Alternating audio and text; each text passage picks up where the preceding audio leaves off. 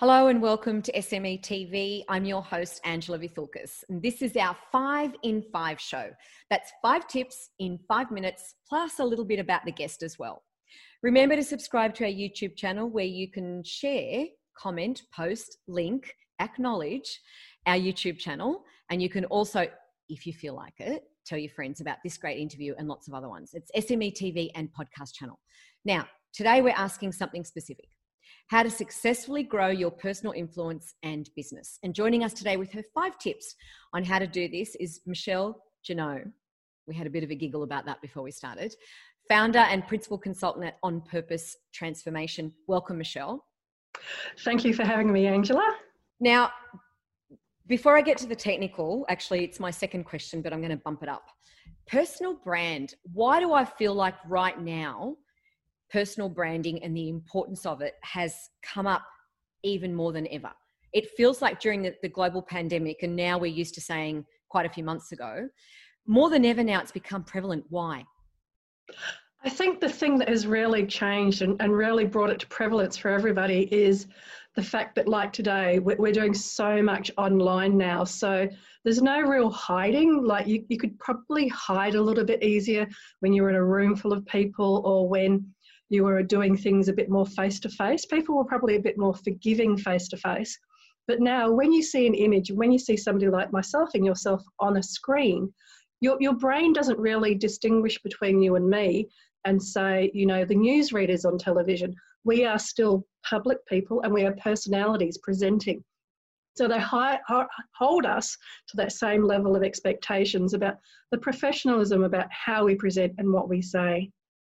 So, so what I'm hearing is that, you know, before the global pandemic, we might have had a situation where the brand was all about the company name, the company brand, how it looked and everything. Suddenly, with the global pandemic and that interface now between the online world and the new way of that we're doing business or another way that we're doing business let's say suddenly you become the face of everything your your own personal spokesperson if you will and that's why your personal brand and influence has to come up to the same level of the business Exactly, and, there's been another really strong phenomenon that's risen um, prior to the, what's been re- happening more recently, but just as important. So if you think back to prior the Kardashians, prior Branson, prior even Elon Musk, and some of the more recent figures, or even Gary Vee nowadays. That's right. The, these people have spent a lot of time and a lot of money and attention and detail to creating a brand. So it's like what we would have thought of as brand Coca Cola before. You yep. now have brand Gary Vee and brand Elon Musk. So they're not just like back in the days of, say, um, Steve Jobs staying on a stage and having his signature, you know, turtleneck sweater or something, which was him and his style. It wasn't as much necessarily a brand, it was what he was comfortable with. But since those earlier days, it's now become something that's become quite critical. And when you're building your, your business, it becomes even more critical, especially for this market, the SME market, to have that brand represent the clothes that you're comfortable with. It doesn't have to be expensive clothes, but it has to be what image you want to portray, and especially to have your market, your customers, feel like you've got that relatability factor. Michelle, is this a reason why I've seen this in huge uptake as well of personal styling suddenly online. Yes. Because more than ever now, I'm seeing people saying, you know, you need to be mindful of your style and style consultants. I mean, they've already always been there, but I guess that's that's moved up as well to match your personal brand. Well, and, and what's been also fascinating is not just the, the clothes and the styling, but also you now have coaches that are on um, LinkedIn and as we're talking about how to breathe, how to talk, all of those things that you know you might think I just sit here and talk. But there's a real art to getting the airflow coming through as you're speaking, to not talk like this so that people are kind of waiting for the next word to come out. So again, it's creating that rapport and creating that ease and, and comfort level with whoever you're speaking with, which strangely enough and exciting for us because it's now so accessible. Yes. These are the things that yes, you're starting people are starting to notice there's more stylish styling coaches, there's more um, talk and voice coaches, there's more of those different sub coaches that you're seeing more and more become busier because of this growth in the whole creation of a personal brand. Your um, business on purpose transformation, when I've had, and I, I do tend to have quite a deep look at um, the guests before they come on, the one thing that grabbed me the most is um, the fact that the commentary around you and you within the business is about leading us out of chaos. So exactly. expand on that a little bit because I, I, feel like that's what I do every day. I exist in, in the world of chaos. And, and many people do. And, and I am a little bit different in that I don't say or, or coach people around ignoring the chaos, minimizing the chaos, or ignoring or trying to, to get rid of it. I say embrace it and accept it. It's what's created who you are now. Again, coming back to that brand part. And it's what's made you successful in who you are. Where it can become all too consuming or um, something that you do need to work on in that transformation space is if your values and if your relative importance shifts. So, say you suddenly have children that you need to take care of 24 7 or elderly parents, which is what people are also facing nowadays. That can be where if your values and your priorities shift, so you go through some sort of change, or even with COVID, people have been re-establishing well, what's meaningful in their life. So they've actually been reviewing, well, maybe working in a full-time job isn't quite as meaningful as having time with the family or, or seeing my children grow up. You know, especially some of the fathers, they've now had the opportunity to work at home. So what you would probably find talking to those people, and with my clients, it's very true, is that they, they still have chaos at home and they're a little bit surprised that they left one form of chaos and then found themselves in another form of chaos. I, I, I like the fact that you've um, uh, been cute in, in saying they're surprised and it's like and they and the other half of that equation would be looking at them saying this is how it always is why do you think i'm cranky in the afternoon okay look we're on the clock um, we've got five tips how to successfully grow your personal influence and business. And they are connected. So, number one, image, photos, and profiles. And I'm assuming here we're going in the if you've got a profile picture that's 20 years old, you need to think about it. Well, image is exactly like think of it as long lines of online dating, where the image needs to match the reality. And you're exactly right. If you look at some of the images of people online, they are 20 years old or they're um, they're the most flattering image that they can find, and it's still a pretty poor image. So, the, the reason I start with this is because image is such a crucial part. People look at you and they take in so many judgments and make so many decisions about what they choose to decide in that image. And so that's your, you know, your most important territory and the thing that you need to get right from the start is to make sure that the image is correct and that you're actually presenting the image that actually reflects you. Yeah, congruent with who you are. So just like Steve Jobs was turtleneck sweaters, um, in a bank you may need to wear a pinstripe suit, and in small business, you know, it, it's a range, and it, it actually comes back to more what are your customers wearing. So your image needs to be what you're comfortable with, and also definitely update it so it reflects more of who you are and what you stand for today, and maybe not necessarily what you were standing for when you were in your 20s or 30s and the um, the obvious thought there is, of course, that you know if you're going to airbrush the hell out of it, under, understand that people will notice, and and it is a reflection on your personal brand and how you view yourself. I think that's one of the most important things. We're not all going to look as great as we had hoped. I mean, especially if we start to gain a little bit in either way. But what it comes down to is is a reflection of your own personal values in how you present yourself. And that's why, as you said, it's first impressions. And it's irrelevant, isn't it, Michelle, about whether we start to become Uh, judgmental on society valuing looks over something else. It's, it's not about that. Exactly. And, and I think we have to be realistic because we do live in a, a world that, you know, the Kardashians and, and sort of that image and that look is still very much valued in in more ways than perhaps yes. it should be for a doctor, yeah. etc. But that's part of what's happened with COVID is people that's have started right. to realize, well, maybe the truck driver is more important to me getting that toilet paper than Kim Kardashian and what she looks like. So, yes, I, I wish you were wrong. Um, okay, number two, confidence and presence. Yes, so this is really important. So, people probably understand it more about when they go to like networking or social selling type of um, courses where they're learning about, you know, how to walk into a room, how to go up to somebody and have a conversation. What, what I again am building on, you know, what's very important skills, but I'm also talking about confidence comes from practice. It comes from being an expert in your space. So you can't hide it. You can fake it to a little degree, and for a little while, it is important to fake it. But if you sit in something like this these sorts of channels and you're putting out your persona and who you are, you have to have that confidence which comes from practice, practice, practice, research, becoming the expert in whatever area it is. And, and for many people I work with, and especially with what's going on today, there are a lot of people that are transitioning from their current job into another area. So part of it, as I said, is about faking it until you make it.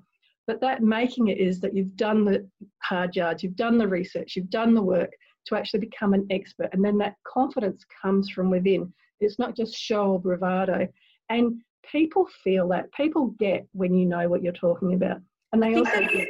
It's an interesting line that you draw there because people make the assumption that you're born technically that that confident way and yes some people have a little bit more instinctual confidence than others but they still need the same amount of practice and you can gain that confidence with practice. That's something people don't realize that it doesn't happen in five seconds and and sometimes it's the scariest thing walking into a room and not knowing anyone and having to go up and start a conversation. I, i'm used to so much public life and even i go i walk into a room and if i don't know anyone i go i don't want to be here so it is scary. It, it, can happen. It can happen. Yeah. And that's why, as you said, practice, practice, practice. And it's never as scary as you think. Maybe not. Exactly. Maybe the second time. Maybe people are actually kinder than you think. I think that yes. that's the trick as well. People are actually kinder. I, I remember I went to a, um, a singing retreat and I walked in late on a Friday night and a room full of 100 people already eating and sitting down. Yeah. And I grabbed some food and sat down and thought, I don't know anybody in this whole room and was terrified. You, you are, you, you, you can be quite terrified in situations like that. And then some people came over and I sat down and was chatting with them and everything was fine. But those initial moments, it, it's feeling that fear and then still doing it. Right. Tip three aligning your purpose. Yes, this is so, so important. So, going back to, well, what is your purpose? If, if your purpose is to go up in the financial ranks, then obviously all of the other elements that I've talked about, it's really important to have all of that align. You know, what is it that your tribe are wearing? What is it your tribe are talking about? And then aligning your why to that. Is that because you want to become the best head fund, head fund manager around? Is it because you want to become the best financial analyst, etc.? Or on the other side, do you want to become the person that's known for giving the best insurance advice? Do you want to, do you run a medium sized insurance business? You know, so are your clients more likely to be dressed like we are? So you're not going to wear a pinstripe suit because you want to um, relate to your clients in that way. And this comes back to your your why and what your purpose is. What is it that you're actually aligning, whatever it is you're doing, from the clothes that you're wearing to the, the way that you get up in the day. And in small business, I've experienced this time and again, and you will have as well, Angela, where you find yourself at six o'clock in the morning on the coldest, darkest, wettest day at those business meetings. And you sit there and you go, if I didn't have a strong enough why, I wouldn't be sitting here. But I'm so committed and I'm so passionate. And the people, people you're with are the same. And there's no other feeling than being with a group of people that are so committed to what they're doing that they'll do that. They'll, they'll do, they'll walk that extra mile. And, and that's why for your personal branding, understanding what your why is, and then reminding yourself, this is why I'm up at this time. This is why I'm doing this. This is where I've come from. So I think that dovetails nicely into number four attitude to clients. Yeah. And normally I talk about this in terms of just attitude, but I think it's really important for your for this market that we're speaking with to talk about attitude to clients because again I'm I'm not talking about some of the more simplistic side of things about being friendly and kind if somebody comes in. I'm talking about when you've had one of those really long hard days and you're just emotionally drained and emotionally spent and you don't want to have another difficult client or another difficult situation, and it presents itself. So, what I'm talking about here is the attitude to the client where can you, in a sense, park whatever it is that's going on for you into a little parking lot and say, okay, I'm going to come back to you and deal with you later. Or all too often do you find that your attitude to what's going on in your own life is seeping out into your clients. So understanding that clients are number one, keeping clients happy is number one. And even those unhappy ones, if you can then convert them into happy ones, they become your greatest evangelist for later on. That they have this story to tell of how unhappy they were, how you listened to them, you fixed the problem, and then they've gone away and become these evangelists about how great you are. So, so if we look at that, and as you said, being able to park your personal feelings or what's happened with another client even that day, and giving the next client your full attention and understanding that they've had nothing to do with what's gone on before, that nicely leads into tip number five personal branding script. So we bring all of this together into what I've called a personal branding script. So again, many people know about elevator pitches and, and writing different pitches in different ways. What I do and what my team do is we work with clients to pull these different threads, which is very much working from the inside and then bringing it to the outside in this personal branding script. The script is so key because out of that script, you then create your key messages. Those key messages, as you know, would then be on your LinkedIn profiles, it would be in your materials for your organization. People don't buy the products because of the products, they buy because of you or the services because of you. So they want to know and understand you. And the script that we use helps to identify those unique selling propositions that are about you and help you to make those more story like rather than just I'm an accountant with a degree or you know I'm a lawyer with this other type of degree it helps to humanize it. Well, you know, my family were quite poor and I did this and I did that. And that's what makes me passionate about working in law in this area. So bringing more of those storytelling elements into a branding script so that you can then share it with more people. And that then goes back to, you know, building your personal influence to also build the business is the fact that you've got to show a little bit more about who you are and explain why you do what you do and although for some people out there watching and listening to this right now, it may feel like there's a lot of work to be done. But once you understand all of that, Michelle, I'm sure I'm, I'm sure you'll agree, it becomes just part of what you do and not so much another project. It's intertwined with everything. As long as you get your head around it to start with, after that, all all messages, your personal brand, your personal influence, and your business come back into play and it all weaves in, right? So true, Angela. Very, very, very true. And and it's actually it, it is something that can be a little bit difficult for people to get sure. their head around at first. But once they realize that they're actually telling their own personal stories, it is less work. Once they realize that they can wear the clothes that they want to wear and not put on a, a you know an image to, to placate what they think they should be doing, it gets easier. So it is a, a little bit difficult. And same with any change, it's a little bit difficult at the start. But then as people and we, as we work through the process, they actually start to realize, well, actually, I feel more congruent with who I am and I'm presenting more of what I value and I'm telling more of my stories. And, and just with all of that, if, if you look at Instagram, and, and many people watching this won't be that necessarily that big on Instagram because it is a bit of a younger person's platform. But I've been following it a little bit recently and I'm fascinated because it's all about you as the person. Yep. So we in in um, anybody it's the classic it's the classic social platform that that is about that personal connection and reflection and influencing the brands etc michelle i'm going to have to cut it off now um, in a nice way of course because we have run out of time and that always happens when we have a lot of good things to say we always have plenty of time if there's no real content. So we thank you very much. um, to everyone out there who's watching, if you haven't subscribed to our YouTube channel, please do. You can share, like, and comment this great interview and so many others that we already have on our YouTube channel. Thank you very much for joining us today, Michelle. If anyone wants to reach you, they can email us news at smea.org.au. We'll put you in touch, hook you up, and of course, we're across all the socials. We'll look forward to speaking to you again. Thank you, Angela. Thank you. Bye.